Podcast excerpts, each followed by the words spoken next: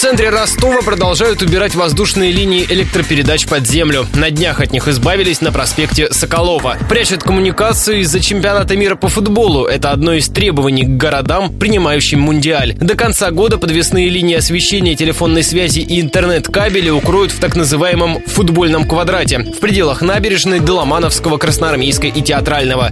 Эта часть станет самой оживленной во время чемпионата. Начальник профильного отдела регионального министерства связи Александр Рябов пояснил, Ростов увяз в проводах, поскольку не все операторы имели техническую возможность прокладывать кабели под землей. Обычно все коммутационные узлы операторов связи находятся в центре города. Соответственно, от этих узлов расходятся линии связи. Допустим, оператор Ростелеком, традиционный наш оператор, все кабели связи размещает под землей. Ну, так как канализация у него давным-давно существует в центральной части города, у них такая возможность имеется. Других операторов, к сожалению, такой возможности в настоящий момент не было. Потому что каждый самостоятельно как хотел, так и размещал. Поэтому у нас самая перегруженная улица получается в рамках концентрации узлов связи. Добавлю, полностью избавить центр города от воздушных коммуникаций не получится. Из-за плотной застройки к некоторым станциям сотовой связи провести подземный кабель невозможно. Также подвесные линии останутся в частном секторе. Другие решения там не подходят из-за дороговизны.